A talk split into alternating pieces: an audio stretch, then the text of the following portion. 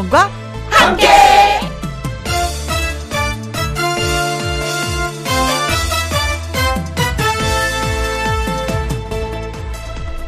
오늘의 제목 화해할 시간도 없다.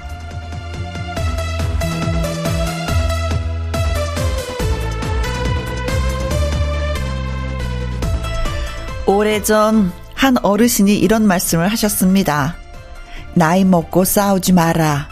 화해할 시간도 없다. 그냥 뭐 그런 얘기라고 생각을 했는데 곰곰이 생각을 해보면 무릎을 탁 칠 정도로 맞는 얘기입니다. 사실 화해할 시간은 커녕 얼굴이라도 보고 얘기라도 하고 만나서 웃고 행복할 시간도 없는 것이 요즘의 현실입니다. 그런데도 티격태격하다 감정 소모하고 가슴 아프고 무엇보다 중요한 건 화해할 시간도 없다는 것입니다. 인생 후반전 접어든 분들은 누구하고든 싸우지 마십시오. 자칫 잘못하면 화해할 시간도 없습니다. 김미영과 함께 출발합니다.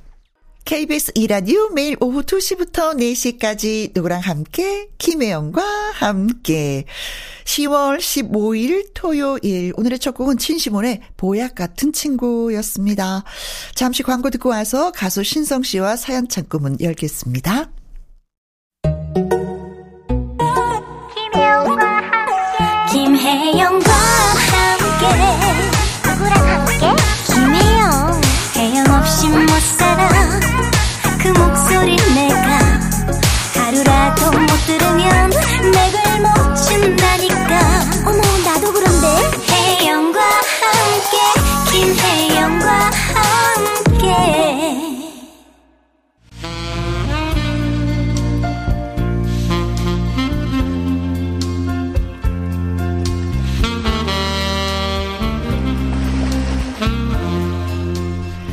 여러분의 일상을 채우는 이야기 여기에도 나눠주세요. 김혜영과 함께 사연 창고 오픈.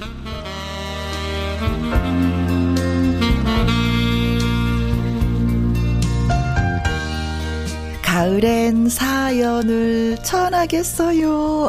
사연을 전하는 남자 사전남 가수 신성 씨 나오셨습니다. 안녕하세요. 안녕하세요. 반갑습니다. 토요일엔 사전남 신성 인사드려요. 아 노래 한 소절 부르려고 했는데 이것도 안 되네. 실패. 어, 실패. 아니 오는 길에 네. 와그 가로수 있잖아요. 음, 음. 다 낙엽이 막 떨어져 가지고 네. 와 진짜 가을이 왔구나. 아 KBS 앞에 네. 단풍이 제대로 지금 서서히 물들고 있는데 환상적이에요. 네. 그러니까요. 너무 어, 예뻐 가지고 어, 어, 음. 아 진짜 가을이 왔구나. 그렇죠. 조만간에 떨어지겠구나. 추워지겠구나.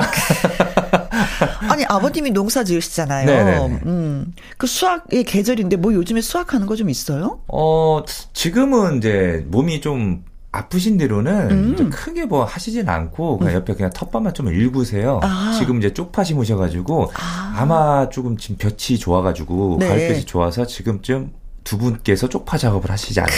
네. 그래도 늘 일은 손에 안 넣으셔 네. 아버지 보면은. 근데 진짜 부지런하신 분이죠. 그렇죠, 그렇죠. 그래서 이제 신성 씨도 좀 부지런한 편이죠. 어 모르겠습니다만 그냥 자꾸만 어? 6시만 되면 눈이 떠져요. 왜 그러죠 이거? 왜 그럴까요? 아침 6시에. 네. 어, 그때 운동하면 딱 좋겠다. 아, 근데 좀 추워가지고. 아, 네. 아니, 사실 추울 때 운동을 해야지 살이 더 많이 빠진대요. 그래요? 다이어트 하시는 분들은. 오. 예. 그 참고하시기 바라겠습니다. 알겠습니다. 몸에서 막 열을 더 내야 되는 거예요. 막 태워야 되잖아요. 음. 그게 에너지를 태우니까. 요즘은 행사철이라서 아. 행여라도 감기 걸릴까봐 몸살이고 있습니다. 어, 예. 좋은 소식. 네. 자, 첫 번째 사연은 어떤 분이 보내주셨는지. 어우, 아이디가요. 맛밥님이세요. 밥 맛있지. 그러니까요. 같은 동네에 오래 살면서 친하게 지내는 친구들이 몇 명이 있는데요. 그 중에 하나가 프랑스 파리로 해외여행을 다녀왔습니다. 네. 그런 왜 있잖아요. 괜히 기대하게 되잖아요. 작은 먹거리라도 왜 쿡거 사다 주면 기분이 아주 좋은 거. 저만 그런 거 아니죠? 2주가 지나고 제 기대감도 커졌습니다. 음. 다시 돌아온 친구. 얼마 지나지 않아서 연락이 왔습니다. 해외여행 다녀왔으니 오랜만에 만나서 커피나 한잔 하자. 그래서 그래 올커니 하고 신나게 달려갔는데 어디에도 갔고 저기에도 갔고 자랑만 늘어놓을 뿐 친구의 손은 텅텅 빈손이었습니다. 네. 아무것도 없었어요. 아... 그렇다고 대놓고 야, 너 뭐 안 사왔어? 선물 없어? 하긴 맡겨놓은 사람같이 보여서 그렇지. 아무 말도 못했는데요. 나중에 알아보니까 가족들이랑 회사 사람들이랑 지인들한테 선물 음. 어, 선물 준 걸 사온 거 있죠. 아. 그런데 저한텐 껌 한 통도 없었어요. 음. 나쁜 기집애. 사람 차별하는 것도 아니고 거창한 선물 바란 것도 아니고 작은 성이 표시를 한 건데 제가 너무 속물인 건가요? 오. 누군 선물하고 누군 안 해주고 정말 치사 뿡입니다. 이렇게 아. 보내주셨네요. 신성 씨도 친구 중에 누가 외국 갔다 오고 하면은 그 선물 기다려줘요? 안 사다 줍니다. 아 근데 간혹 그런 경우는 있어요. 제가 이제 친구들 결혼식을 하게 되면 음. 정말 어 친구니까 돈 한 푼 안 받고 가서 음, 음, 음. 야, 내 노래 불러줄 테니까 음. 축의금은 없다. 어, 어, 어. 그렇게 해서 이제 불러주게 되면 친구들이 해, 그 신혼여행 갔다 와서 음. 해외를 갔다 와서 꼭 선물을 사다 줘요, 저한테는. 음. 아니, 네. 그거는 고마우니까. 그렇죠, 그렇죠. 진짜 고맙잖아요. 네. 고마운 네. 건데. 그냥 동네 친구인데. 동네 그냥 친구야, 오랜 친구인데. 그렇죠, 그렇죠, 그렇죠. 많은 기대를 하셔가지고. 사실은 외국 네. 나가서 이렇게 여행을 해보신 분이라든가 뭐 일 때문에 다녀오신 분들은 알겠지만 누구 선물 산다는 게 참 시간을 따로 내고 뭘 사야 될지를 모르겠고 그럼요. 그게 벅찬 게 있어요. 네. 그래서 저도 한번 경험을 해보니까 다시는 선물 같은 거 기대하지는 않게 되더라고요. 음. 아, 나도 그렇게 힘든데 저 사람도 얼마나 힘들까. 보... 그런 생각에. 네. 그래서 저는, 음, 출장, 외국 출장 갔다 오면은 그냥 갔다 와서 밥 사는 거였던 음. 것 같아요. 그리고 또 외국에 있는 물건들이 우리나라도 다 있어서 굳이. 그래서 사람들이 그 해외여행 가게 되면은 일단 관광을 제일 어, 놀러 간 거잖아요. 음, 음. 하고 나서 선물 사는 곳은 따로 있습니다. 바로 면세점. 음, 음, 음 공항 면세점은 팔잖아요. 그렇지. 거기서 이것저것 막 사가지고. 옛날에는 네. 어쩌다 외국을 가니까 진짜 사람들이 다 기다렸었어요. 어, 선물 안 사오나 내 건 없나? 어, 난 거기에서 좀 약간 제외됐나? 뭐 이런 느낌의 서운함도 있었는데 이제는 음. 워낙에 많은 분들이 가시니까 제 아는 분이 네. 전유성 씨가 이제 외국을 가는 거예요. 네. 그러니까 형 가서 선물 좀 사와. 그랬어요. 전유성 씨가 뭐라 그랬게요? 어. 아, 아니야. 어. 야, 네가 뭐, 뭐 보태준 거 있어? 어. 딱 그 말을 하는데 그쵸, 그쵸. 난 속이 시원하더라. 음. 오. 아, 이렇게 그래. 사오라고 했는데 오히려 그렇게 얘기 듣게 되니까 어, 어. 기분이 나쁜 게 아니라 속이 시원하셨다. 어, 근데 저는 속이 시원했어요. 오. 왜냐면 그분은 늘 그런 분이었거든. 아. 늘 그런 분이었거든. 본인은 안 사오면서 네. 어, 괜찮아. 저는 속이 시원하더라고요. 근데 전유성 선배님이 그런 말씀하시면 서운하기보다도 좀 재밌으시지 않으세요? 다 웃고 넘어갔는데. 어, 그래요.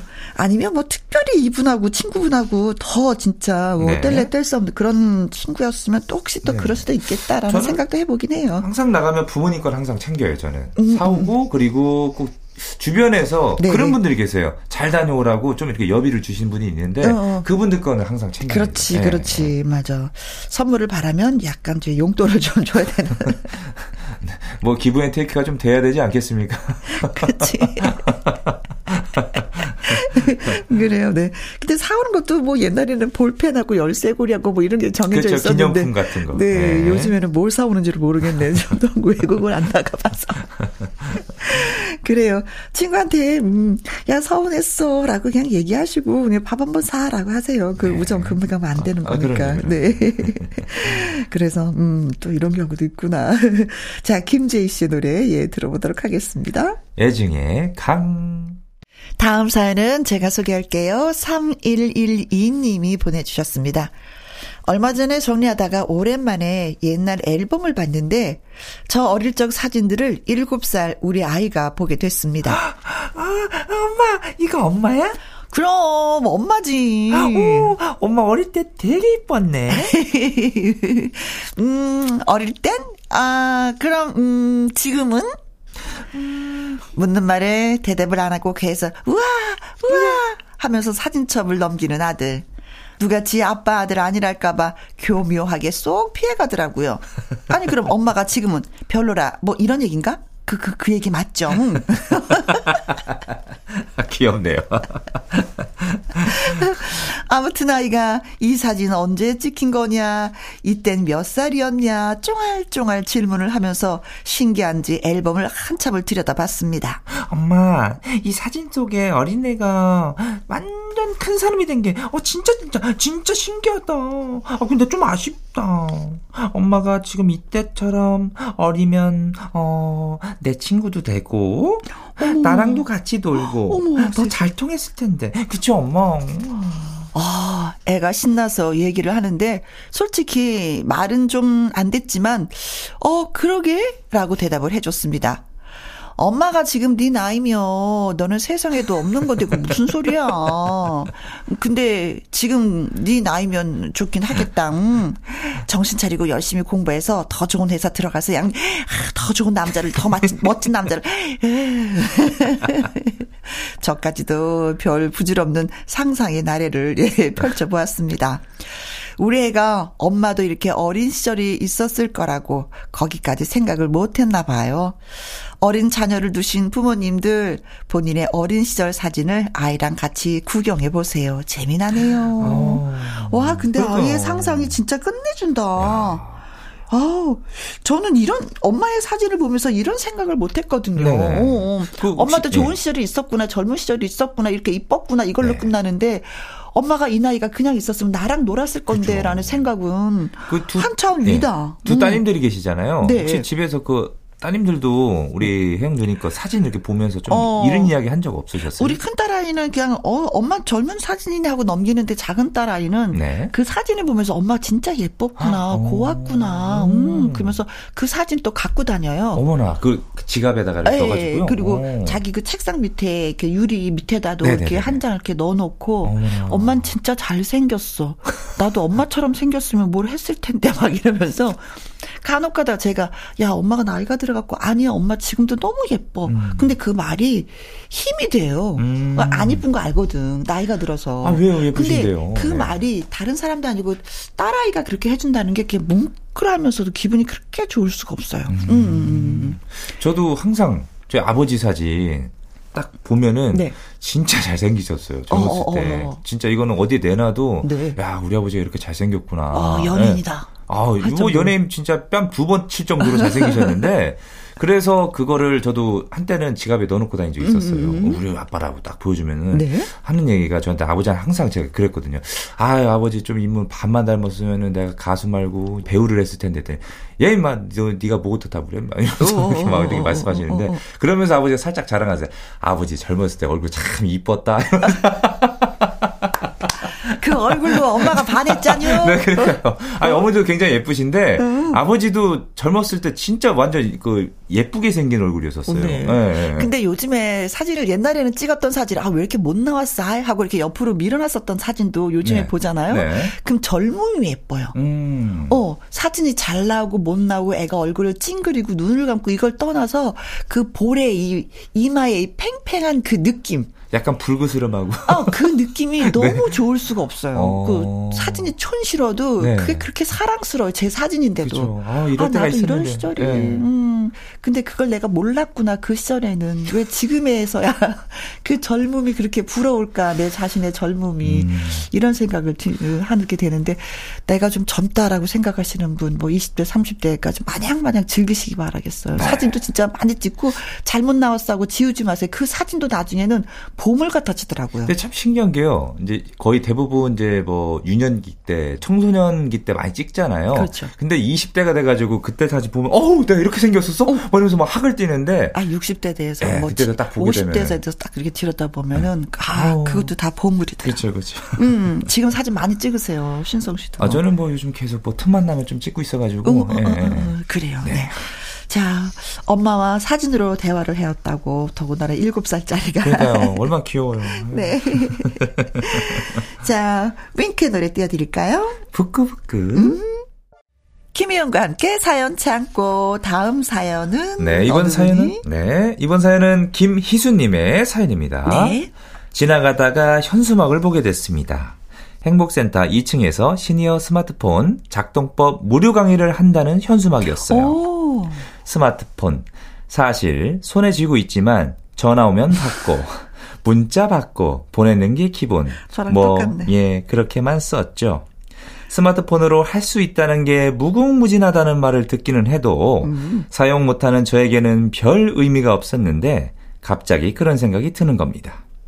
나도 한 발 앞서 나가보자. 네. 사진도 잘 찍으려면 배우면 알게 되겠지. 궁금함을 해결해보자. 네. 그래서 그 길로 행복센터를 갔습니다. 일주일에 한 번씩 2시간 강의를 한다는 기본적인 것만 듣고 접수를 하고 돌아왔습니다. 음. 가장 질문하고 싶었던 것. 스마트폰으로 시내버스 출발 시간을 미리 알아보기였습니다. 아, 이것도 돼요? 어, 있습니다, 있습니다. 오. 그럼 기다리는 시간도 절약할 수 있을 테니까요. 그렇게 기다리던 스마트폰 교육날. 오후 2시부터 시작되는 강의였는데 아침부터 설레이는 마음으로 기다렸습니다. 네. 가보니까 나이 든 사람들이 모여들었습니다. 음. 스마트폰 아예 기본도 모르는 사람들도 있고 저보다 많이 알고 있는 사람들도 있었습니다. 처음부터 가르쳐 드리겠다는 강사님의 말을 따라 복습, 예습하는 마음으로 배웠습니다. 네. 여기서 선생님, 어. 저기서 아이고 선생님 부른 소리가 울려 퍼졌습니다. 나이 70에 뭔가를 배운다는 게 쉽지 않았기 때문에 그렇죠. 그렇죠. 그렇죠. 아무튼 저는 시내버스 도착 시간도 찾아볼 줄 알게 되었고 우리 동네 맛집 찾는 법도 배웠습니다. 네. 사실 배운 거 일주일 후에 다시 하면 또 헤매는데 재미는 있습니다. 배움에 끝이 없다는 말이 있지요. 내가 배운 스마트폰 작동법 친구들에게 자랑하는 그날까지 열심히 열심히 달려보겠습니다. 이렇게 보내주셨습니다. 오. 오, 네. 어, 이게 자주 가시면 좋겠다. 일주일에 한 번씩 두 시간이니까. 네, 네. 네. 뭐, 그냥 누워있는 시간보다도 가서 뭔가를 배우는 게 좋기는 좋잖아요. 네. 네. 근데 이게 무궁무진하잖아요. 그쵸? 아, 좀 기회가 된다면. 어, 스마트폰이. 그, 예, 왜 그, 스마트폰이겠어. 그쵸, 그쵸. 어. 고향에도 좀 이런 게 있을 것 같아요. 있는데 좀 아버지랑 어머니가 좀 배우셨으면은. 어허. 근데 어머니가 요즘에 좀 재미 들으신 게 뭐냐면 네. 사진 찍어서, 어, 카땡으로 네. 저한테 사진을 보내시는 거. 아. 네. 근데 이게 사진도 네. 우리는 그냥 툭툭툭툭 찍잖아요. 사실 네. 알고 보니까 이게 그 사진을 찍는 그게 뭐 다르더라고 보니까는. 뭐 그걸 찍어가지고 또 그걸 또 이렇게 포토샵을 해요. 아, 예. 신기하게. 근데 저는 그걸 아직 몰라요. 아, 근데 편집까지는 저는 하겠는데 그게 그 뽀사시하게 어플이 있습니다. 어, 어. 어플이 있어가지고 어. 사진 딱 찍고 나면은 알아서 보정을 좀 해줘요. 네네. 네, 네. 예. 요즘에는 거의 실사에 가깝게 보정을 해주는 어플도 있기는 한데 네. 좀 다른 거 보면은 갑자기 이제 다른 친구들이 찍는데 이렇게 같이 찍다 보면은 네. 저 얼굴이 자꾸 이게 세모가 되는 거예요. 어, 그 사진이지만 이건 실상에서 진짜 필요한 거잖아요. 어, 그럼요. 버스가 언제 도착하는지. 네. 어, 이런 거는 진짜 많이 도움 되겠다. 네. 저도 몰랐다가 딱 두 가지 어플을 정말 유용한 어플을 알게 된 게 뭐냐면요. 네. 한 가지는 동영상을 제가 예를 들어 찍잖아요. 음. 그거를 편집을 해가지고 동영상을 만들 수 있는 그 어플이 있더라고요. 아, 네. 획기적이었어요. 아. 다 됩니다. 막 자막도 넣을 수 있고. 어. 그래서 전에 제가 이걸 찍어서 편집을 해가지고 너튜브 그렇죠. 어 이렇게 올리기도 했었고 저 여러 번 봤잖아요. 그렇죠, 그렇죠. 어. 그리고 또 한 가지는 그 음악인들이 아마 다 알 수 있을 것 같아요. 음. 그 예를 들어서 반주를 갖고 있는 있잖아요. 그 음. 반주를 음키를 올렸다 내렸다 할 수도 있고 속도를 줄였다 늘릴 수도 있는 그런 어플이 있더라고요. 아. 너무 좋아가지고 네. 바로 저도 그걸 다운을 받아가지고 예 네, 쓰고 있습니다. 아 신기한 게 너무 많은데 그런 거 보면은 네. 사긴 샀는데 너무 활용을 못 하는 것 같아요. 너무. 저는 막 여기서 뉴스 보는 거, 네. 어, 문자 오는 거 보는 거, 전화하는 거, 전화 받는 거, 사진 찍는 거, 진짜 몇 개 안 하거든요. 진짜, 진짜 엄청난 기능들이 많은데 대부분 사람들이 사용법을 많이 모르다 보니까 음. 진짜 뭐 진짜 전화 받고 하고 뭐 사진 찍고 네. 뭐 이런 기능들만 하게 되니까 음. 좀 아쉽긴 하죠. 그렇죠. 네, 네. 알면은 같이 예 똑똑해질 텐데 네. 그거를 뭐 다100% 활용하는 분들은 없을 것 같아요. 그렇죠. 맞아요. 그래도 한 없습니다. 40% 50%만 이 스마트폰을 좀 활용한다면은 진짜 어, 현대 사는데 진짜 부러움이 저기 뭐 불편함이 없을 것 같기도 해요. 제가 알기로는 이걸 만드신 개발자분들 있잖아요. 네. 이분들 빼고는 100%까지는 다 알 수 없을까? 아, 예. 그분들도 필요한 것만 쓰지 그렇죠. 다는 못 씁니다. 네, 정말 잘하셨습니다. 네, 배운다는 건 진짜 눈물 나게 만큼 아, 눈물 나리만큼 행복한 네. 거거든요. 네.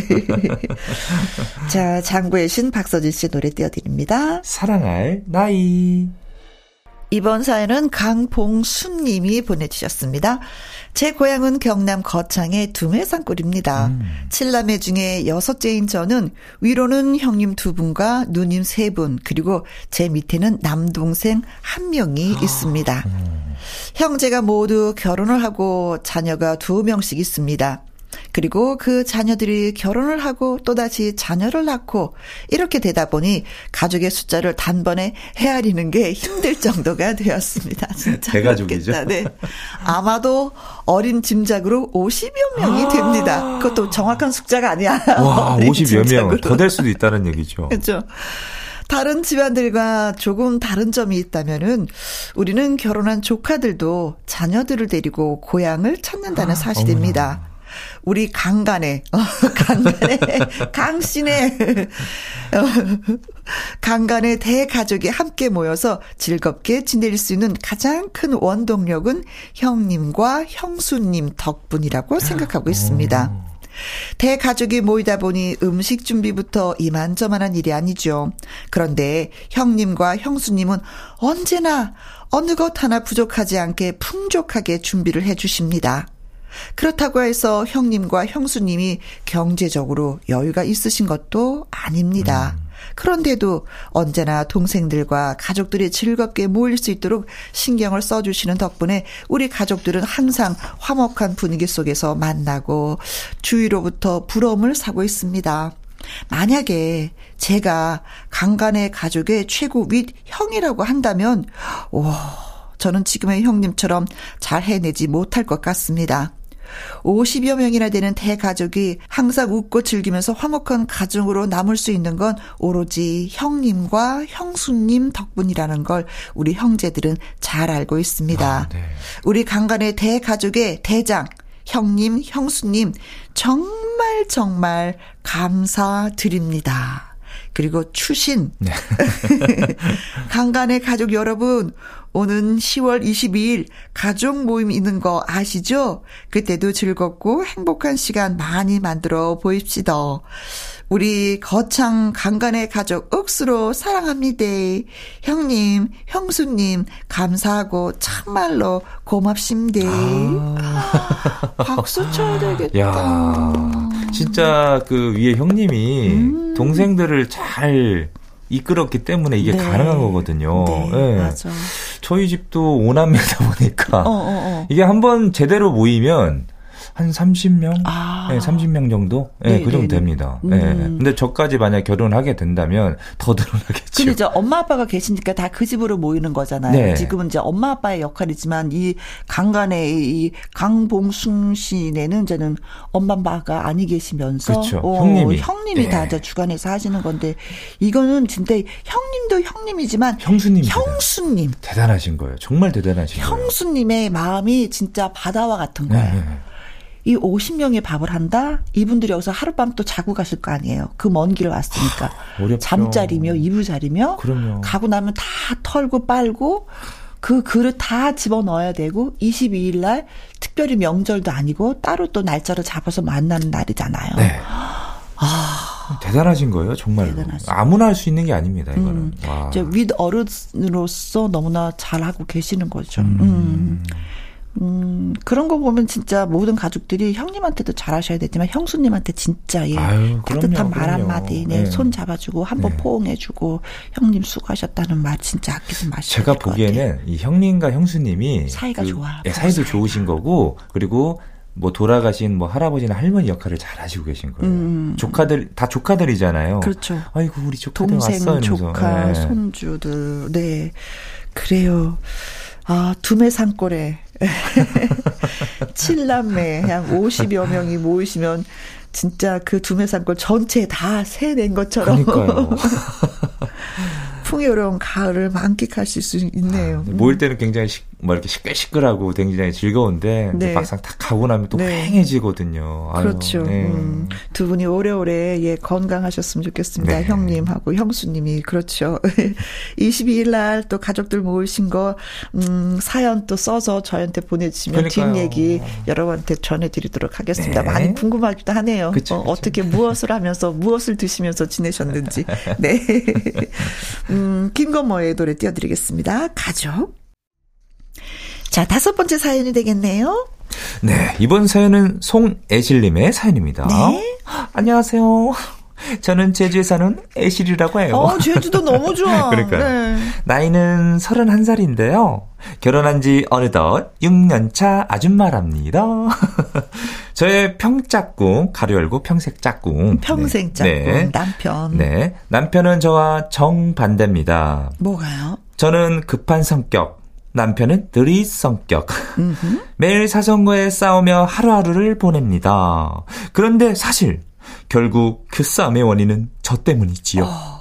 모든 것을 빨리 빨리 빨리 빨리 하려는 성격 때문인 거예요. 네. 그래서 이렇게 김영과 함께를 통해서 제 마음을 얘기하고 싶어서요. 네. 남편이 항상 이 라디오를 들으면서 일하고 있거든요. 어머나 네, 남편분께서 네, 고맙습니다. 네 고맙습니다. 홍성학 오빠 남편을 오빠라고 하시는구나. 그렇죠. 우리 연애하고 결혼하고 어느덧 6년 세월 참 빠르다 그치? 지금 힘들지만 앞으로도 힘들겠지만 음. 그래도 살아가려면 움직여야 하는 거 알지? 음. 응? 오빠는 한 가지를 정확하게 천천히 하는데 나는 빨리 빨리 빨리 빨리 하고 다른 거 하려고 하잖아. 음. 내 눈에는 오빠는 너무 느리고 그래서 답답해하고 싸우곤 하지. 결국엔 정확하게 딱딱 맞게 하는 오빠가 답인데 나는 왜 나는 왜 오빠를 나한테 맞추려고 할까? 응? 음. 내가 아직 어려서 그런가 봐. 다시 생각해 보면 금방 반성할 것을 오빠한테 우기고 따지고 울고불고 하잖아. 음. 결국엔 오빠 말이 맞는데. 음. 오빠 내가 평소에 좀 엉뚱하다고 하잖아. 내가 진지한 얘기할 때마다 오빠가 무섭다고 왜 그러냐고 하지. 내 급한 성격에 맞춰주고 꺾여주고 음. 내 자신을 돌아보게 해줘서 고맙고 사랑해. 아이고.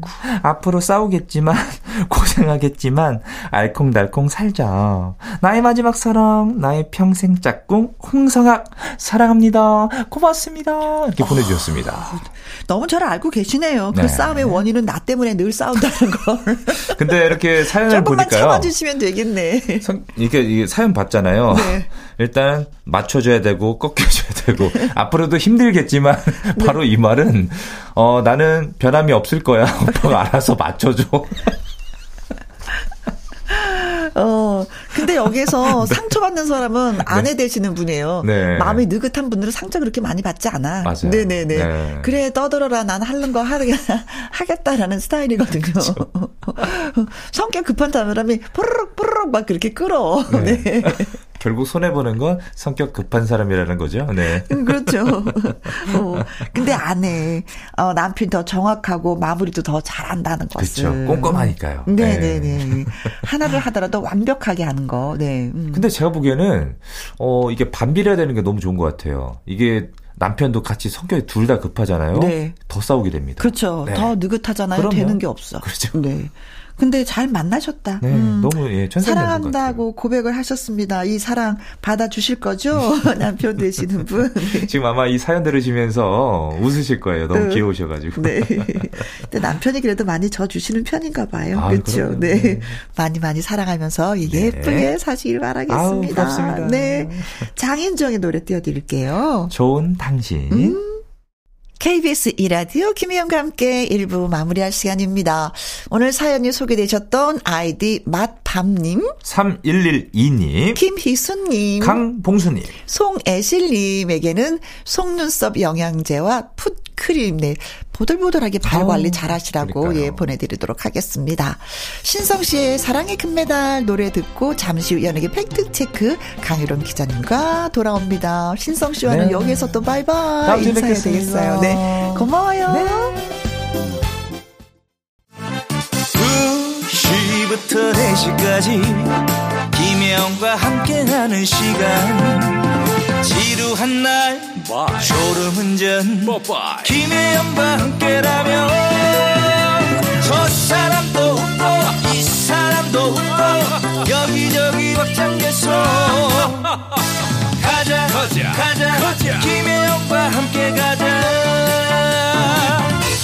오두시 김혜영과 함께 KBS 이라디오 김희영과 함께 2부 시작했습니다. 다가올 월요일부터 지부장 선발 대회가 시작됩니다. 김미영과 함께 재밌다고 주변에 홍보해 주시는 분들 지부장 지원을 해 주시면 되는 거예요. 성함, 대표하실 지역, 간단한 자기소개를 보내주시면 신청은 완료되는 겁니다. 깔끔하죠?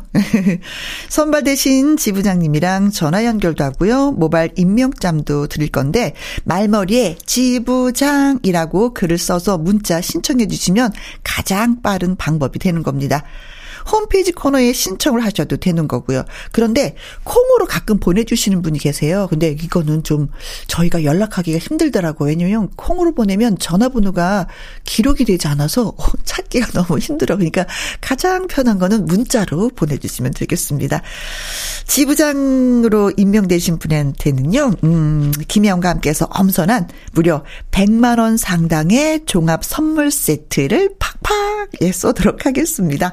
문자 샵 1061, 50원의 이용료가 있고요. 긴 글은 100원, 모바일 콩은 무료가 되겠습니다.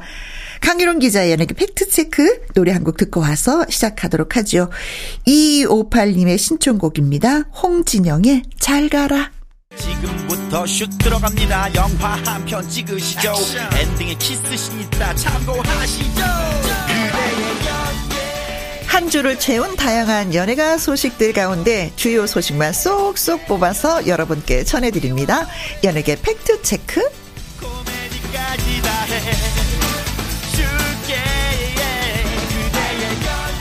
강일홍 더 팩트 대중문화 기자 나오셨습니다. 안녕하세요. 네, 반갑습니다. 네. 어, 이상하다. 왜요? 어, 더, 저 영해진 느낌? 아. 앞머리를 잘라서 그러신 건가? 아, 그래요? 어? 어, 뭐 가끔 이렇게 변신해요. 쑥스럽네. 남자의 변신은 네. 앞머리에 있습니다. 이건가요? 네. 네. 어, 분위기 되게 좋아 보여요. 네. 감사합니다. 가을 타시는 건가 싶기도 하고, 네. 자, 강일훈 기자의 연예계 팩트체크. 처음 이야기 나눠볼 주제는 결혼 소식이 들려왔어요. 네네. 음, 축하할 일입니다. 맞습니다. 음. 축하하고 반가운 소식인데. 네. 굉장히 놀랐을 거예요. 배우 선우은숙 씨가 재혼한다는 소식 때문인데. 네. 어, 뭐 상대는 뭐 어, 라디오 DJ로 유명한 유영재 아나운서인데. 예, 예, 맞습니다. 선우은숙 씨가, 어, 64살이니까, 4살 연하, 이제 60된 유영재 아나운서하고 결혼, 뭐 결혼식은 올리지 않았지만, 네. 어, 혼인 신고를 했고, 어, 최근에. 네. 어, 둘이 만난 지가 석 달밖에 안 됐다 그래요. 아. 7월 달에 유영재 아나운, 어, 선우은숙 씨가 special 라디오 프로그램에 진행을 잠깐 하게 된 상황이 있었는데, 네. 뭐 물론 이제 교회 통해서 아, 그 신앙으로 그 프로가 네네. KBS 아니었어요? 네 맞아요. 스페셜 예 예. 주현미 씨 대신에 맞아요 씨가 맞아요. 예. 잠깐. 아 그때 만나신 거예요? 그때 이제 처음 만난 건데 오. 뭐 만난 지 그렇게 얼마 안 됐지만 첫눈에 네. 글쎄 뭐 나이 60 넘어서 첫눈에 반했다는 표현은 좀 이상하지만 뭔가 좀 있죠, 뭐. 교감이 왔기 음, 때문에 네. 더군다나 또 같은 신앙 신뢰 이런 게 급속하게 빨라져서 네. 어 혼인 신고를 하고 어, 지금 가정을 꾸렸습니다. 아, 예. 네네. 예, 예. 그래서 양가 상견례 하는 걸로 대신. 그런데, 어, 제가 서두에 좀 놀라셨을 분 많을 거라 그랬는데, 음. 얼마 전까지, 그러니까 올 초인가요? 작년까지도. 아, 그죠. 어, 그죠. 이영아 씨하고. 같이 출연해서. 같이 방송에 출연해서. 좀 잘 됐으면 좋겠다. 많은 두 사람들이 분이 다시 재결합했으면 거 아니야? 좋겠다라는 네네. 생각을 워낙 했었는데. 두 분이서 헤어질 때도 친구처럼 헤어졌고, 네. 또, 어 27년 어 27년간 결혼 생활 을 했던 사이이고 네. 또두 사람의 어떤 어 서로 상대방의 부정적인 이미지가 없었기 때문에 네. 그 방송에서도 보셨듯이 굉장히 이렇게 나름 어 각자의 삶을 잘 사고 있, 었기 때문에 네. 좋은 쪽으로 좀 기대를 많이 했거든요. 아, 그렇죠. 저도. 네. 근데 또 하나 또 반전이 또 있어요. 보통은, 어, 이혼해서 아무리 이렇게 친구처럼 지낸다 해도 네. 한쪽이 결혼하게 되면 좀 서운한 감정이 들 수밖에 없잖아요. 아, 근데 네. 선우은숙 씨 같은 경우에는 이영아 씨한테 얘기를 했을 것 같아요. 3주 전에 했대요. 3주 아, 전에. 어, 혼인 신고하기 3주 전에 이제 결혼, 가정을 꾸리기 전에. 그랬더니 뭐 아주 전폭적으로 음. 어, 축하한다. 네네네네. 정말 나하고 못다한 어떤 어떤 사랑을 아이고. 이렇게 좀 마음이 아프겠지만 어, 어, 저도 지금 네 어, 그래서 어. 뭐 이영하 씨는 개인적으로도 좀 이렇게 제가 뭐 허용호잘 정도로 좀 네. 이렇게 술자리도 가, 갖고 그런 이제 분인데 항상 그런 부분에서 좀 쿨한 스타일이고요. 음. 뭐 선은숙 씨하고 이혼 상태 있을 때도 네. 늘 이렇게 음. 어, 좀 그렇죠. 네. 선원수 씨도 이영하 씨가 뭐 이사를 간다거나 뭐 하면은 다 뭐 이삿짐도 날라주고 뭐 네네. 인테리어도 네. 다 신경을 써주고 했던 그러게요. 거 보면은 어떻게 보면 친구 이상이었었던 것 같은데. 그런데 음. 어쨌든 어, 음, 뭐 결혼 네. 음. 그렇죠. 뭐. 근데 사실 또 축하를 해줄 수밖에 없는 상황이죠. 뭐. 네, 뭐라고 네. 하겠어요. 축하할 음. 일이죠. 네. 그렇죠. 그리고 공효진 씨도 네네. 뉴욕에서 결혼을 했다는 어, 뭐 공효진 씨 결혼한다는 얘기는 뭐 예고로 다 됐지만 네. 우리 시간으로 12일 날, 어, 아마 이른 새벽일 것 같은데, 미국 시간이니까. 네. 어, 그래서 미국 뉴욕에서 뭐 가족하고 아주 네. 간단한 지인들만 그 small wedding을 했고 네. 그 웨딩 사진 SNS 에 올라왔어요. 봤어요. 또. 보셨죠? 네. 전체 분위기 얼굴 표정은 안 나타나는데 네. 결혼하는 분위기는 이렇게 보이더라고요. 네, 네. 운동화와 그 드레스 네, 네, 네. 이 궁합이 참 신기했어요. 네. 그리고. 양말 이런 사진을 봤어요. 공효진 씨 공효진 씨 답다 싶었어요. 그래요, 그 사진이. 씨. 그리고 공효진 씨가 어 어, 케비노 가수죠. 네. 케비노보다 10살 연상이잖아요. 네. 그리고 이제 손은숙 씨는 이영하 씨보다 9살 연하지만 지금 재혼한 유영재 네. 아나운서는 네, 네, 손은숙 씨가 4살 많아요. 네, 그렇죠. 그래서 요즘은 나이 개념이 중요한 게 아니고 네. 어떤 신뢰감이나 이런 게 더 중요한 것 같아요, 결혼은. 네. 네. 그리고 또 미스 코리아 출신이었던 김성경 씨? 네네. 결혼 맞아요. 네, 22년 만에 재혼을 아, 한다는 소식이 뭐, 들렸어요. 뭐, 뭐한 번 결혼했다가 네. 4년 만에 이제 실패를 했는데 네. 그 동안에 쭉 혼자 돌싱으로 지내다가 음. 어, 역시 뭐 정말 어, 신뢰를 네. 어, 사업가라고 그러죠. 네. 네 결혼을 했다는 소식입니다. 네. 그래요. 다시 한번 축하드리고요. 알콩달콩 예, 네, 남들이 많이 부러워하게끔 네. 행복하게 사셨으면 좋겠습니다. 자 이선희 씨의 노래 골라봤어요. 그 중에 그대를 만나. 자, 다음 주제로 넘어가 보면은 아, 음주운전 네. 참 조심합시다. 해서는 안 될 하지. 맙시다라는 네. 캠페인도 음, 참 많은데. 연예계 사건 사고 중에 네. 요즘은 음주운전이 가장 네. 어, 대중의 비난을 많이 받는 것 같아요. 그래요. 살인 행위잖아요. 그렇죠. 어, 뭐 신화에 뭐 진짜 신화 같은 아이돌 그룹이 24년째 유지된 어, 네. 신화의 네. 신혜성 씨가 음. 어, 음주로 운전하다가 이제 네. 체포가 됐는데 체포된 거는 음주 측정 거부를 했기 때문인데요. 네. 뭐 아직 이번 주에 이 신혜성 씨 때문에 엄청 말이 많았어요. 네. 어, 사실 음주 측정 한 음주 자체가 잘못이지만 네. 그걸 또 어, 거부했고 또 하나는 또 거짓 해명을 하는 바람에 네. 어, 원래 술이 취해서 어, 길거리에서 이제 잠이 들었다 차 안에서 네. 그래서 경찰이 와가지고 어, 음주 측정을 했는데 거부에 했는데 네. 알고 보니 그 차가 도난 차량이었어요. 그러게요. 그 이유는 뭐 술집에서 나올 때 음, 음. 키를 뭐 자신 호주머니 있어서 자기 차인 줄 알고 나왔다 그렇게 해명을 하겠는데 네. 처음에는 그 키를 발레 파킹하는 어 음, 직원이 줬다. 직원이 줬다고 했다가 네. 확인이 됐어요. 절 그런지 않고. 아니다. 네. 뭐 발레 주차는 뭐 6시 이후에는 자, 술자리가 늦어지니까 네. 뭐 미리 어, 선불 받고 네. 이제 그런데 신혜성 씨도 뭐 뭐 할 말은 물론 뭐 그럴 수도 있어요. 보통 음. 요즘 뭐 자동키 호주머니 들고 있으면 문이 다가가면 열리잖아요. 열으면. 그렇죠. 그래서 이제 자기 차인 줄 알았다 그러는데 차종도 다르고 색깔도 음. 다르고 뭐 6시부터 자정에 술자리가 파했으니까 6시간 동안 뭐 만취 상태라면 네. 그럴 수도 있다 하지만 어쨌든 어 비난의 표적이 된 거는 음, 음. 신혜선 씨가 2007년에도 한 번더 어, 한번 더 그런 똑같은 상황이 있었기 때문에 음주 단속에 걸렸고 네.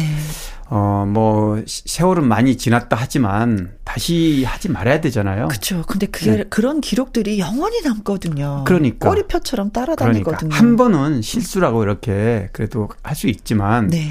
이렇게 두 번씩 이렇게 그런다는 거는 음. 어, 그래서 어떤 변명으로도 이거는 어, 저희가 되지 않을 것 같아요. 해소가. 네. 네. 음주운전을 한 것도 그렇고 거기서도 거짓으로 얘기를 한 해명했고. 것도 해명한 네 것도 그렇고 네. 아, 진짜 신화를 좋아하는 많은 팬들이 있는데. 그렇죠. 음, 음, 네. 이게 또 염려스럽게. 그런 부분은 좀 아쉽죠. 네, 그렇습니다. 어, 얼마 전에도 또 이렇게 우리가, 우리가 그 음주운전에 대해서 또 얘기한 적이 있었잖아요. 아, 그럼요. 그런데 네. 또, 이번 주에도 얘기하는 게 좀 속상하게. 가면 갈수록 음주운전에 대한 그 경각심은 굉장히 커지고 있고요. 네. 더군다나 얼굴이 알려진 대중 스타. 음. 어, 물론 정치, 경제 누구나 그 그런 분들이 사회에 네. 이렇게 지도층에 있는 사람들일수록 그렇습니다. 이런 부분에서 모범을 보여야 되는데 오늘 뭐 안타깝지. 저녁에 술 한잔을 할 것 같다 하면은 차를 안 가지고 가는 게 좋죠. 두고 네. 가시는 네. 것이 가장 현명하죠. 네. 네. 나은 것 같습니다. 음. 자, 이윤수의 노래 듣습니다. 먼지가 돼요. 자, 강기론 기자의 연예계 팩트체크. 이번에 나눠볼 주제는, 음, 이명웅 씨에 관한 얘기입니다. 네네. 네. 아니, 트로피만 아홉 개, 이명웅 세상에서 제일 행복한 남자라고 하면서 트로피를 여기서도 들고 아, 저기서도 들고. 그 SNS에 올린 사진 보셨구나. 네. 아, 임영웅 씨, 뭐, 위상은 이미, 뭐, 여러 차례 확인된 부분인데, 네. 어, 뭐, 일주일 전에, 네. 제가 이제 이, Music Awards 많이 하셨어요, 진짜. 네. 어. 그걸 이제 저도 다 이제 다 끝나서 좀 홀가분한 기분이긴 합니다, 지금은. 네.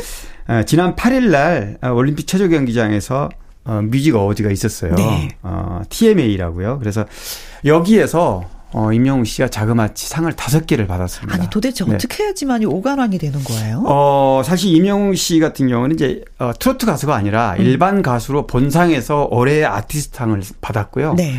트로트 팬앤스타라는 트로트 인기상 추, 어, 추첨하는 부문에서 엔젤앤스타상, 트로트 인기상, 최애상, 가장 아. 어, 사랑을 많이 받는 가수, 그다음에 최다 득표상. 그 아. 투표로 네 개의 상을 휩쓸었습니다. 그러니까 네. 옛날에는 10대 가수상 하면 그냥 다 하나씩 하나씩 상을 그랬죠. 받았는데 네. 세분화된 세분화 부문별로 진짜 부문별로 네. 쪼개서 쪼개서 하니까 그렇습니다. 다섯 네. 개의 상을. 그런데 거기에 후보들이 다 있어요 따로 따로. 그렇겠죠. 근데 뭐 거의 독식했다고 할 수 있는 거죠. 그래서 어, 5관왕이 됐고요. 네. 사실 전체적으로 통틀어도 BTS가 어, 6관왕이었거든요, 이번에. 네. 마지막 한 개를 가지고 어 아, 서로 BTS냐 이명웅이냐. 그렇습니다. 어. 팽팽하게 마지막까지 뭐 0점 몇 프로 차로 이렇게 경쟁을 했을 정도로 네. 임영웅 씨의 어떤 그 어, 팬심이 음. 굉장히 크게 발휘했던 어, 네. 그런 행사였습니다. 네. 네. 아, 진짜 지켜보시는 분들도 네. 손에 땀을 쥐었겠네요. 맞아요. 그 특히 팬들이 많이 왔었는데 네. 만 명이 이제 객석을 채웠는데 많은 분들이 정말 끝까지 네. 어, 응원하는 모습을 아니 이명웅 씨의 팬들이 많이 오신 것 같아요. 아니면 BTS 팬들이 많이 뭐 오신 것 같아요. 비슷 비슷했던 것 같아요. 비슷비슷. 제가 보기에는 네. 네. 막상 막하였던 것 같습니다. 네. 네. 진짜 예 다시 한번 예 팬들이 도 흐뭇하셨겠어요. 네. 최종성 남자 솔로 가수라는 그렇죠. 걸 확인할 수 있어서. 네. 음. 아니 근데 수상 소감을 뭐라고 밝혔는지 다섯 개 받을 때마다 네. 수상 소감을 다, 다 얘기해야 되잖아요. 예. 그것도 고민이겠는데요. 어 본인이 이제 그런 부분도 얘기를 했어요. 바로 아, 어. 이렇게 상을 많이 받아서 그런데 제가 기억나는 수상 소감은 네. 이거예요. 어 사실 많은 상을 최근에 몇 년 사이에 받아서. 네. 장을 하나 짰는데 아, 진열, 차서 어. 진열장 하나 이제 오늘 다섯 개를 상을 받아서 어.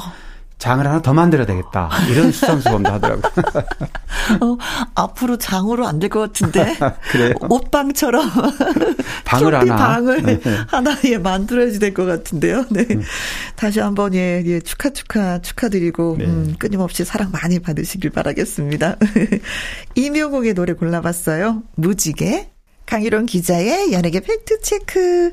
다음 이야기는요, 음, 고교 얄개 진유영, 이승연, 강주희, 김정훈, 모두들 잘 계시는지 궁금합니다. 하면서 청취자 김은옥 님이, 아, 글을 보내오셨는데, 고교 얄개 진짜 네. 팬이셨나 보다. 네 분의 이름을 기억나시죠? 다 네. 아, 그럼요. 저희는 학교에서 단체로 갔었어요. 아, 그러니까. 네, 교복 네. 입고 체크방 들고. 아마 여고 시절이었을 텐데. 네. 어, 아마 청취자분도 당시에 70년대 후반, 음. 중후반, 어, 이때 기억이 아마 새록새록 날 것 같습니다. 그럼요. 진유영 씨가 이제 57년생에서 이 지금 언급된 이승현, 김정은은 동갑내기고, 네. 어, 아, 김, 강주희 씨도 동갑내기예요. 61년생이고요. 음. 진유영 씨는 57년생. 당시에, 어, 정말 하이틴 스타로. 네. 뭐 영화계는 물론이고 대중문화계를 그냥 평정을 했죠. 완전히 평정했습니다. 네. 연예계는 이 네 사람만 있다. 그렇죠. 예, 그런 시선이었죠. 지금 뭐 아이돌 스타들이 워낙 많지만 음, 음, 음. 그때 당시 기준으로 하면 아이돌 스타들을 능가하는 인기를 그렇죠. 얻었다고 할 수 있고요. 네. 어, 진유영 씨는 어 나중에 감독으로 이렇게 아. 뭐 연기도 계속 했습니다. 그래서 네. 드라마에도 출연했고요. 음흠. 어, 지금은 양지라는 감독으로 데뷔해서 인간시장 오 하나님 이런 작품 영화 물론 흥행도 좀 했습니다. 네. 그리고 나중에 어 드라마에서 어, 휴대의 살인마 김대두 역할로 아. 주 내연하고 비, 비정한 이런 네. 연기도 했고 음. 최근에도 연기를 했더라고요. 음. 2020년에 어 담보라는 영화 그리고 2019년에는 나를 찾아와라는 이런 작품에서 네. 연기를 그러니까 지금 나이가 이제 60대 중반면서도 단단한 느낌이었거든요. 그렇죠. 아직도 네. 개구졌고 맞습니다. 네. 당시에는 뭐 인기는 뭐 이승현 씨나 김정훈, 강주희 씨가 더 많았다고 할 수 있어도 네. 그래도 그 맏형의 역할을 계속했고요. 그렇죠. 영화에서 이승현 씨는 어 기승현 씨는 95년에 그러니까 당시에 그 인기가요. 네. 저는 뭐 좀 개인적으로 좀 친분이 있습니다 이승현 씨랑. 아, 아, 아, 그런데 어, 얼마 전에도 만난 적이 있고. 원빈 씨나 뭐 장동건 씨, 김수현 씨 정도의 그 인기 반열에 올라왔었죠. 그렇죠. 아니면 최고 인기라고 보면 돼요. 더할 수가 있었어요. 당시에는 네. 최고 인기라고 보면 되고요. 어, 돈도 어마어마하게 벌었고요. 아역으로 출발했는데 돈도 음. 굉장히 많이 벌었다 그러죠. 자신이 어렸기 때문에 네. 부모님이 돈 관리를 다 해서 뭐 그런 얘기도 하더라고요. 사석에서. 돈을 한 번도 내가 많이 벌었는데 한 번도 못 써봤다. 아, 원래 하숙집을 하셨대요, 어머니가. 그런데 이승현 씨가 인기 최고로 반이라 오르면서 돈을 어. 뭐 거의 뭐 가만히 해. 그렇죠. 그럴 정도로 많이 벌었다 음, 음. 그런데 지금은 별로 남는 게 없다 그래요. 네. 어머니가 하숙집을 하셨는데 그때 당시 영화 감독이 그 집에 좀 이렇게 머무르셨대요. 그러고 나서 아 여섯 살 꼬마 연기가 필요 연, 네, 네, 네. 필요한데 아 당신의 아들이다. 좀 그렇게 해서 연... 내 출발을 했고. 예, 예. 네. 그런데 그, 이제 대스타가 그리고 됐는데. 이제 대박이 된 거죠. 그렇죠. 그런데 사실 아쉽게도 이승현 씨나 김정은 씨, 강주희 씨도 마찬가지예요. 성인 배우를 변신하는데 실패해서 음, 음, 음. 워낙 그 아역 그다음에 하이틴 스타의 이미지가 강하기 때문에 네.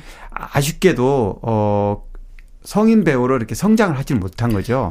그래서 둘 다 뭐 이승현 씨는 캐나다로 네. 김정은 씨는 대만으로 이렇게 유학을 갔고 어 그래서 연기가 좀 단절이 됐고요. 네. 어, 이승현 씨는 95년에 결혼했다가 15년 만에 실패하고, 음. 어, 2019년에 이제 현재 재원에서 네. 살고 있는데요. 뭐, 식당을 하고 있습니다, 현재는. 네. 연기도 하고 식당도 하고. 음. 근데 공교롭게도 최근에 이승현 씨가 주도가 돼서 김정훈 씨와 연락이 돼가지고 같이 어, 영화 이연이라는 작품 지금 찍고 있어요. 지금요? 현재. 어머, 네, 반갑다. 개봉은 뭐 연말에 연초쯤 된다 그러는데 내년 연초에. 어, 얼마 전에 제가 제가 네. 개인적 친분이 있다 그러지 않았어요? 네.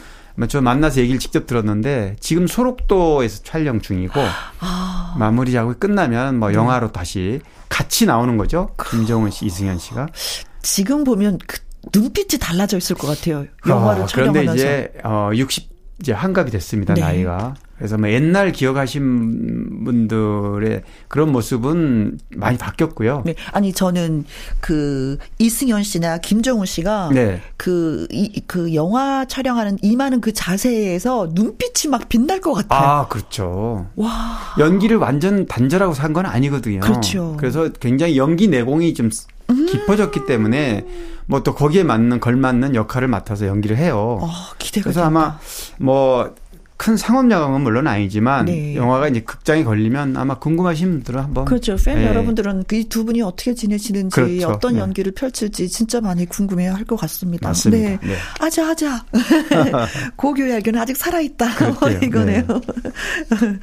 자 그리고 가수 이미숙 씨의 근황이 궁금합니다. 네 하나의 사람은 가고 이 노래 너무 좋아해요 하면서 청취자 권용원님이 글을 주셨습니다. 아유, 아, 이뮤숙 씨 그러면 진짜 아, 가수 중에서도 감정 전달 네. 탁월한 곡 해석 네. 뭐 이런 걸로 이제 소울계 대보로 불리는데 음. 어, 이미숙 씨는 50년생이니까 이제 이 이제 고의가 된 나이입니다. 그렇죠. 예. 원래 어 중고등학교 때부터 음악 활동을 했고요. 네. 덕성역 2학년 때 외로운 산장이라는 노래를 데뷔를 했어요. 고등학생 네, 고등학교 3학년 때. 잘했구나. 그때가 네. 66년입니다. 어. 뭐 나훈아, 조용필 뭐 이런 분들이 데뷔할 해가 그 해거든요. 네. 남진 씨도 그 무렵이고요. 네. 굉장히 오래된 거죠 데뷔하신 지가. 그렇죠. 69년에 이제 그 사람 떠나고라는 노래로 이제 정식으로 음. 성인이 돼서 이제 데뷔를 했는데 어 워낙은 노래를 어려서부터 잘했지만 네. 또 본인은 대학에서는 연기를 전공했더라고요. 하양대 연극영화과를 다녔고 네. 그런데 결국 이제 대학 시절에도 계속 노래를 불렀고 네. 지금도 뭐 가수로 그렇죠. 어 얼마 전에 올 봄이죠. 3월 달에 어 KBS 불후의 명곡이란 프로에 이제 디바로 네. 전설의 디바 아. 특집 프로에 출연한 적이 있습니다. 아 진짜 그 프로는 참 멋진 것 같아요. 아, 네. 그 선배님들 한 분한 한 분에게 그 존경심이 그냥 우러 나오면서. 네. 정말 훌륭한 선배들이 네. 예, 네. 그 선배들의 노래를 불러주는데 아 거기에 초대된 선배들은 진짜 뿌듯할 것 같아요. 말 그대로 전설 같은. 그렇죠. 뭐 그래서 이 프로그램에 또 의미가 있, 있는 건데요. 네. 어, 본인의 어떤 그런 방송에서는, 어, 그런 뭐, 에피소드도 얘기했더라고요. 과거에 자기 잘 나갈 때, 네. 덴마크 황태자가 또 프로포즈 한 적도 있다. 어, 그런 적도 있다는 얘기를 네. 이제 한 적이 있는데, 어, 이번 주죠. 그러니까 어제, 어제, 오늘, 내일까지 가수협회가, 네. 어, 찾아가는 전국민 희망 콘서트라는 걸 해요. 계속 음, 합니다, 시리즈로. 네. 봄에도 했고, 지금도 지금 하고 있는데, 어, 이자연 씨하고 박상민, 양지원 씨하고 이 콘서트에 출연했더라고요. 아, 가장 최근 같이. 근황이 바로 그겁니다. 네. 여전히 노래는 예, 활기차게 예, 네. 부르고 계시다. 네. 저희 프로에도 한번 모셨었거든요. 아, 네. 네. 좀 딱 보면은 그 포스가 느껴져요.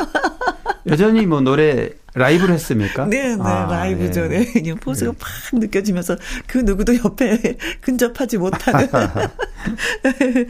음, 네. 그 건강도 예, 좋으신 것 같더라고요. 네, 네. 역시 뭐 목소리나 자기 관리를 잘 했기 때문에 네. 지금도 현역으로 무대에서 음. 어, 많은 사람 좋아하는 것 같습니다. 네, 그래요. 네. 자, 강혜론 기자 연예계 팩트 체크.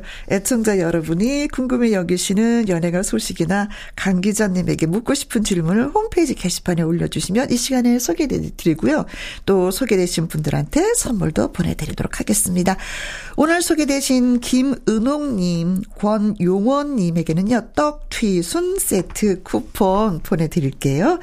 권용원님이 근황을 궁금해 여기셨던 이미숙 씨의 노래 띄워드립니다. 내 하나의 사람은 가고. 나의 히트곡, 나의 인생곡, 가수의 근황과 함께 히트곡 당시 비하인드와 또 사연을 여러분께 소개해드리는 코너가 되겠습니다. 오늘은, 음, 물론 고인이 되신 네, 네. 최원 씨의 씨. 가을비 우산, 속.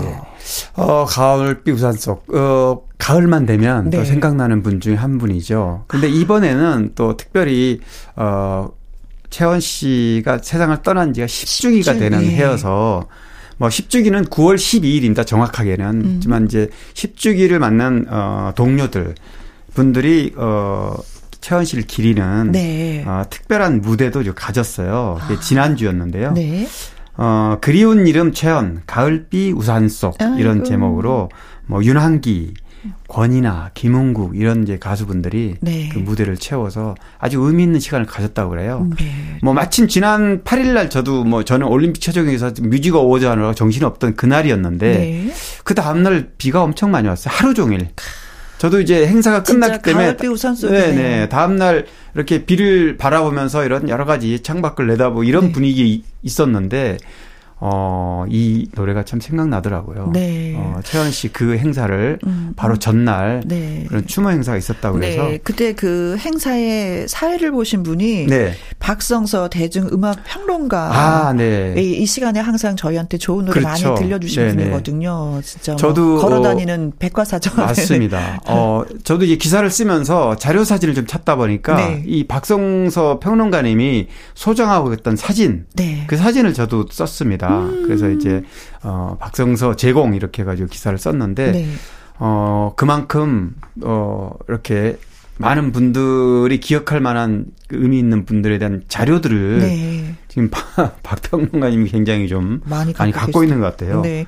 그 지난주 월요일이었나? 네. 그 김은국 씨가 네. 김혜영과 함께를 다녀왔었는데 아하, 어, 네. 음, 가서 뭉클한 그렇죠? 그런 음, 얘기를 하시, 음, 하죠. 네. 네. 그런 장면들을 많이 봤다고. 근데 어, 더 많은 팬들이 오고 싶어 하는데 티켓 없이 음. 음. 그냥 바로 매진이 됐다고. 그래서 대학로 더 넓은 데서 어, 공연하고 네, 싶다고. 공연장이 큰 곳이 없어요. 네, 대학로가 네. 좀 그렇죠. 아, 한예극장에 있었는데 거기만 음. 작은 곳이어서 네. 네, 인원이 뭐 이렇게 제한적일 수밖에 없죠. 네. 뭐 최현 씨 그러면 뭐 가을빛 우산 속 오늘 어, 이 노래도 그렇지만 오동잎이라는 노래가 굉장히 유명하잖아요. 오동잎 아, 네, 그렇죠. 네. 네. 앵두도 있고. 앵두도 있고. 음. 어찌합니까? 뭐. 어찌함. 뭐, 아, 굉장히 많죠. 히트곡이. 네. 세월도 있고요. 음. 구름 나그네도 있고. 이렇게, 아, 이렇게 할 만한 노래들이 굉장히 많은데, 오동잎이나 가을 우산 속은 공교롭게도 가을을 연상하는 노래이고 네. 또 본인도 가을에 떠났어요. 그래요. 가수들은 뭐 노래 제목처럼 네. 된다고 하더니. 네네. 음. 그래서 사실 뭐 특히 이 가을비 우산 속은 그 네. 쓸쓸한 가을비에 담아낸 주옥 같은 가사가 네. 굉장히 인상적으로 신금을 울립니다.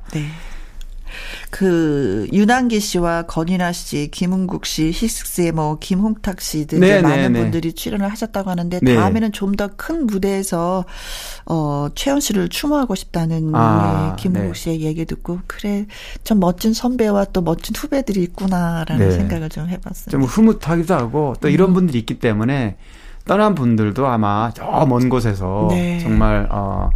뭐라 그럴까요? 동료 후배들한테 네. 감사해야 할 것 같습니다. 아니 이런 추모 공연을 하게 되니까 또 다시 그 노래를 재해석하고 다시 한번 들어보는 계기가 되고 네. 또 어린 그 팬들도 또 생기는 거죠. 아니면은 네. 이렇게 후배들이 노래 불러주지 않으면 이 좋은 노래들이 다 단절돼서 그냥 묻혀버리는 그 아쉬움이 있거든요. 그렇죠. 그래서 한 곡 한곡 끄집어낸 거에 대해서 너무 고맙게 생각해요. 저도. 네.